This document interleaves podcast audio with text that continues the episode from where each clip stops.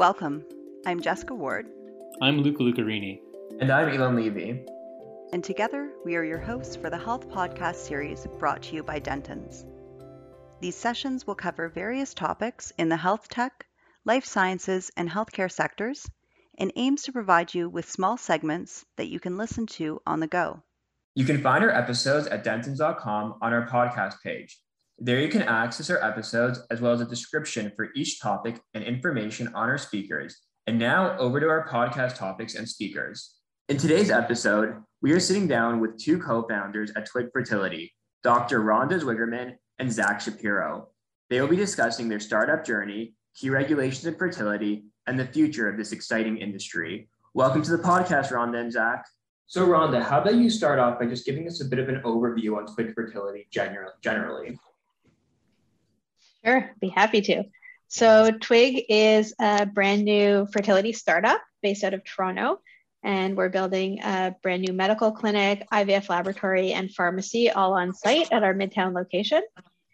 And what we're what we're building at Twig is a modern tech-enabled fertility space uh, and clinic. And we're pairing it with really not only best-in-class medicine and uh, expertise, but also an approach to patient care that really puts patients at the center of their journey and really uh, takes care of the of the whole patient as a person. It's a really interesting perspective and a really interesting target to the market that may have really been missing in the fertility clinic space before you guys came about. How, how, how did the company kind of come into existence? What were kind of the challenges, kind of the case study that it went, that it went off of?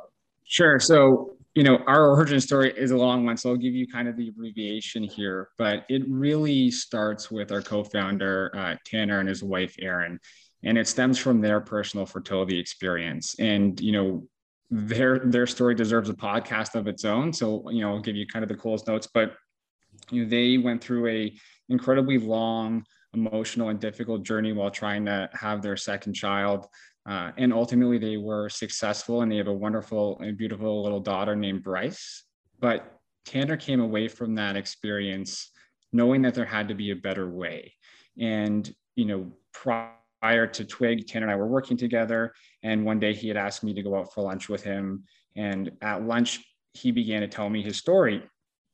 And you know those times where you hear something and it, and it almost, you think it's not real. It doesn't, it, this can't possibly, uh, this can't possibly make sense, or this, this, this is, this has to be some kind of fabrication. Well, it, it wasn't, you know, and what I was hearing was, you know, someone who had gone through years and years of, you know, expensive fertility treatments where there was no, there was no support. There was nobody, you know, answering the phones, where there were, you know, he had to administer medication Uh, to his wife, you know, from notes that he had to take, you know, that he had to write down on a little notepad. And everything that I was hearing, you know, was was saying to me that there had to be a better way, that there had to be, you know, that this was was wrong. Patients shouldn't be spending this kind of money and, you know, be going through this kind of experience. You know, the the, the diagnosis uh, is, is hard. The clinic shouldn't make it even harder. And you know, so we came away from that lunch, you know, both at a point in our careers where we were looking for something different, and fertility was something that we, you know, completely dove for, you know, headfirst into, trying to learn as much as we could, you know, seeing what the, the tailwinds, you know, globally look like. Uh, and, you know, through that due diligence and through that process, you know, we knew that we needed to, you know, really meet somebody within fertility to, to, move this forward. And, and thankfully, and I pinch myself almost every day, you know, that we met Rhonda so early on in, in the process, because she has been, you know, absolutely incredible. And is someone that, again, I'm thankful, you know, every day that, that, you know, we get to work together, uh, because she is, you know, she is the heart and soul of everything that we're doing here. And she's been an incredible partner. And, and ever since, you know, we kind of were introduced, uh, you know, that, that kind of fateful day, uh, you know, things have, have, you know, truly taken off um, for us. And just going off of Rhonda, maybe Rhonda, can you speak about your past experience and how you kind of came into joining the company? Sure, yeah, I'd be happy to. Uh, I would just echo uh, Zach's sentiment that it does feel like serendipity that we met each other, and, and Tanner and Zach and I have found each other, and we're all in the right place and the right time to, to take this leap into starting Twig.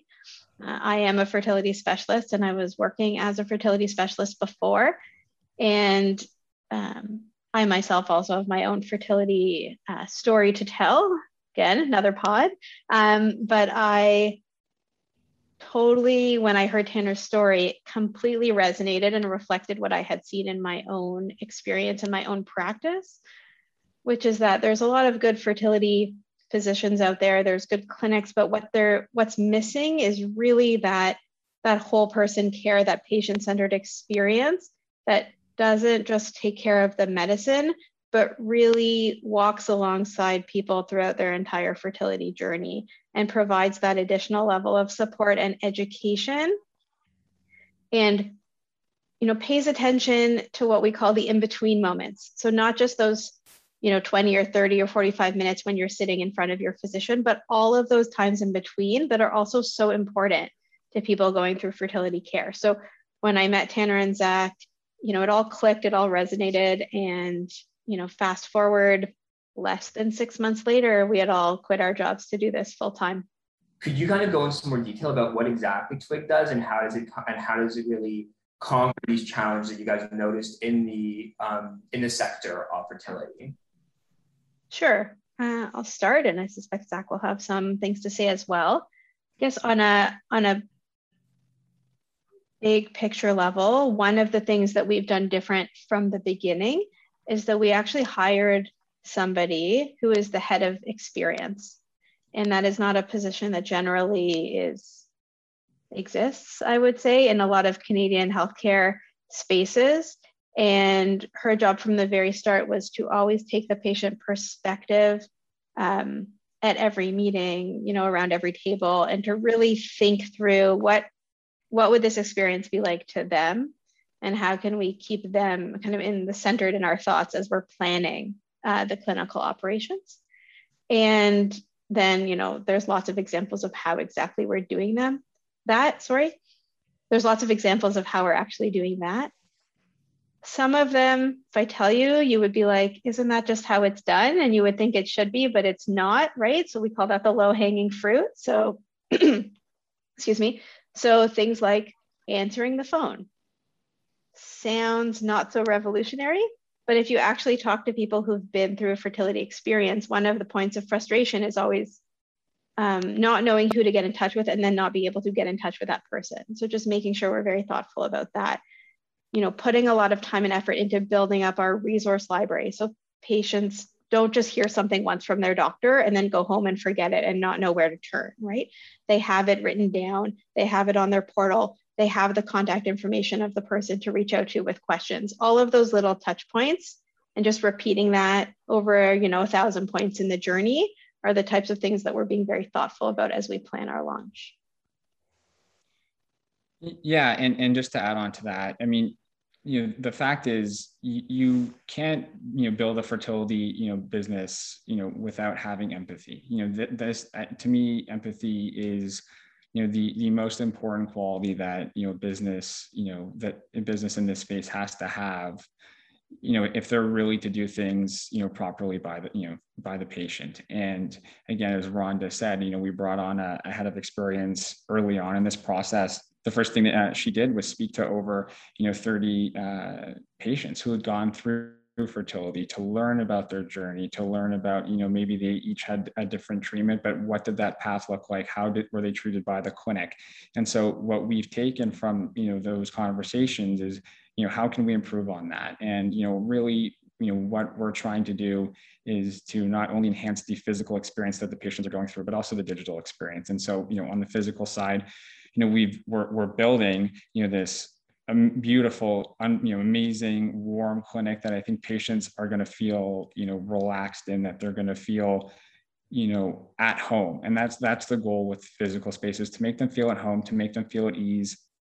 And we're going to do everything that we can to, to, you know, to make them feel comfortable and to look after them while they're at the clinic. And, you know, from a digital side, you know, we want, you know, we want to make this process easy for them. And I think oftentimes with, you know, different healthcare businesses, you know, it's it's just not the case. And, and so when we looked at fertility here in, in, in Ontario, we said, what can we do digitally to make this process better for patients?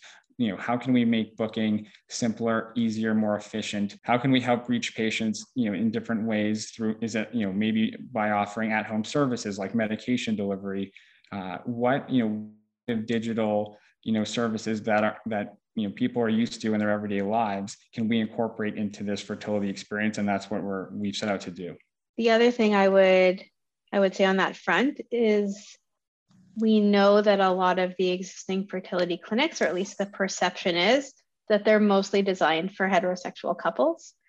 And one of the things that we've set out to do with our physical space, but also as we plan operations and hiring our staff, is to, to be building a, a clinic and a business that's as inclusive as possible. And we know there's a lot of people from the L G B T community who need help from a fertility clinic in order to build their family, but don't have infertility, and their needs are different uh, than people who come to us because they experience infertility as part of a heterosexual couple. And we really want to build a space physically, digitally, operationally, that is welcoming to them, uh, just the same as everyone else. And I feel that's really around specific infertility that was kind of missing before something as innovative as Twig Fertility really came around, or as it comes around in the near future. Are there any other futures in the fertility space you kind of see might be an opportunity to kind of tackle? Yeah, you know, I, I think, you know, this, it's, it's such an interesting space that's, that's constantly evolving. And I think, you know, I often look at, you know, what's happening, you know, in the U S, because there's, there's so much capital, you know, flowing to this, you know, this space, and, and it starts, you know, largely speaking in, in the U S, and whether it's different technologies for the laboratory, uh, or if it's different, um, you know, different businesses that are, that are tackling fertility benefits. Uh, you know, there's, there's so much change happening, and it's, and it's going to happen rapidly over the next few years. You know, one area in Canada that I look at is, you know, uh, you know, employers covering fertility benefits. And I think that's an area that is completely underserved. And I think that's something that, you know, over the next few years is, is going to grow as we look at, you know, other countries that, where that's going to be, where the adoption, you know, by employers is, is going to, is going to be increasing. And, and, you know, why, you know, I, I kind of take that view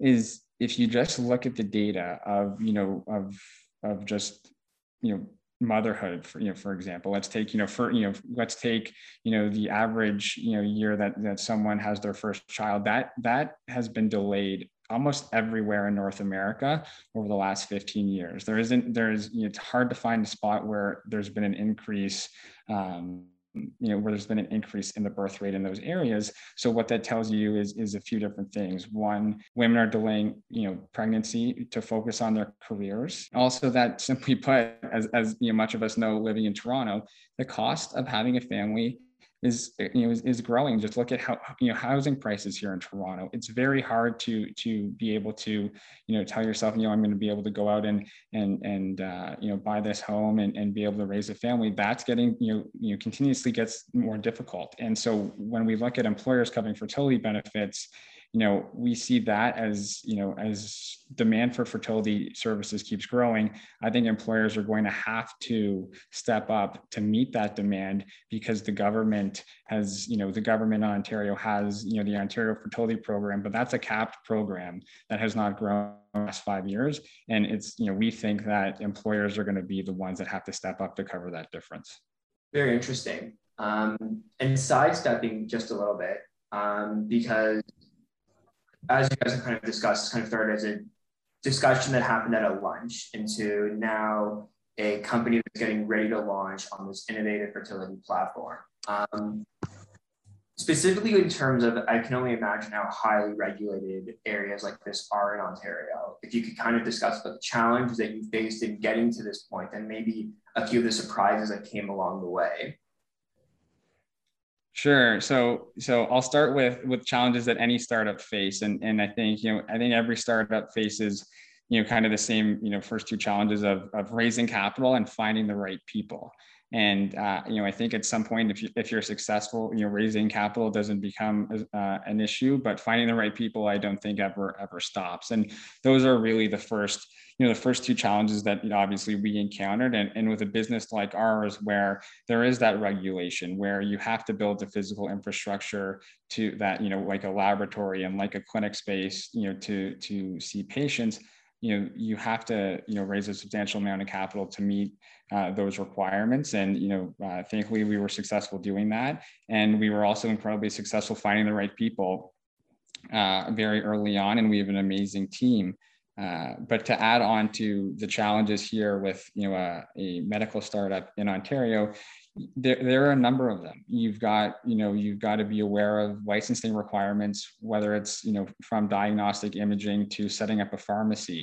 You have to be aware of what, you know, the, the C P S O, uh, you know, requirements are for, you know, setting up a, a, a clinic. You know, there, there's an inspection process that takes place after the clinic's built, and you have to be aware of what those requirements are uh, throughout the build process.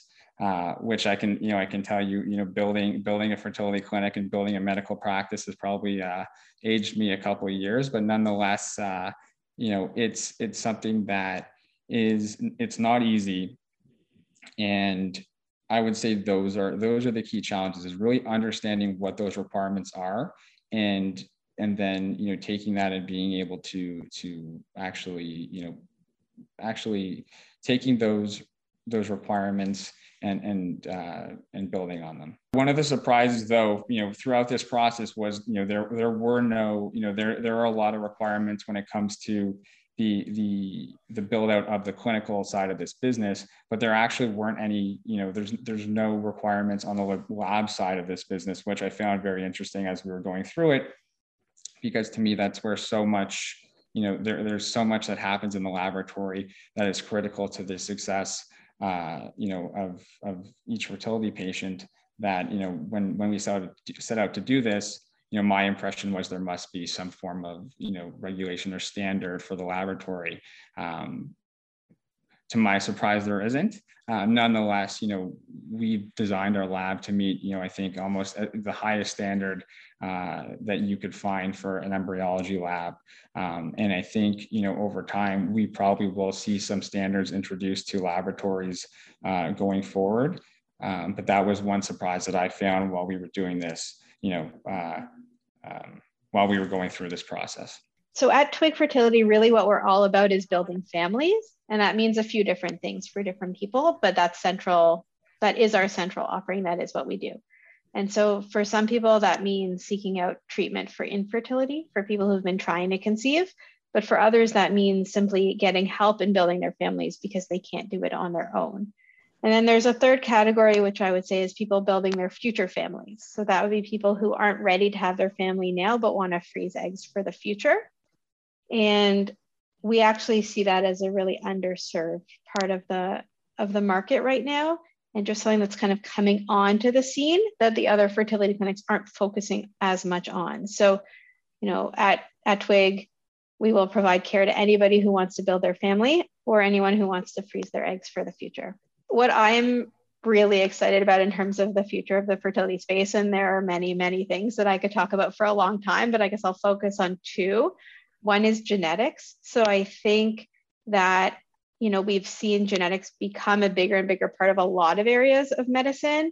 And I think reproductive health is a really good example of that. And I think we're only going to see the um, kind of interconnectedness of fertility and genetics become more prominent um, over the next few years. And what I'm really excited about is setting up Twig to be a center of excellence in terms of not just fertility care, but reproductive genetics care as well. And that's something that I'm super excited and passionate about. The other trend that I see coming, and again, this is not unique to the fertility space, but is A I. So there's a lot of really interesting A I research and products that are starting to come out that can be applied in the embryology lab specifically uh, around sperm selection, around embryo grading, you know, egg assessment. And I, I think we're going to see a lot of more of that on over the coming years. And we've really built out our laboratory and hired the right team of people so that we're well positioned to kind of implement whichever of those A I products, you know, has the most potential, or has evidence, I should say, that that backs up that it's uh, helpful for patient care. Thank you so much for joining us today, Rhonda and Zach. We really enjoyed the conversation. I'm sure our listeners learned a lot about, first of all, the, the fertility industry generally, but also Twig Fertility and the strides we're making within that industry. Thank you so much. Thank you. Thanks a lot. Thanks for having us. Dentons is a global legal practice providing client services worldwide through its member firms and affiliates. This episode is not designed to provide legal or other advice, and you should not take or refrain from taking action based on its content. Please see dentons dot com for legal notices. Our speakers from this podcast episode or any other professional in our group would be pleased to speak with you on today's topic or any other related topic. Thank you for listening, and stay tuned for other episodes.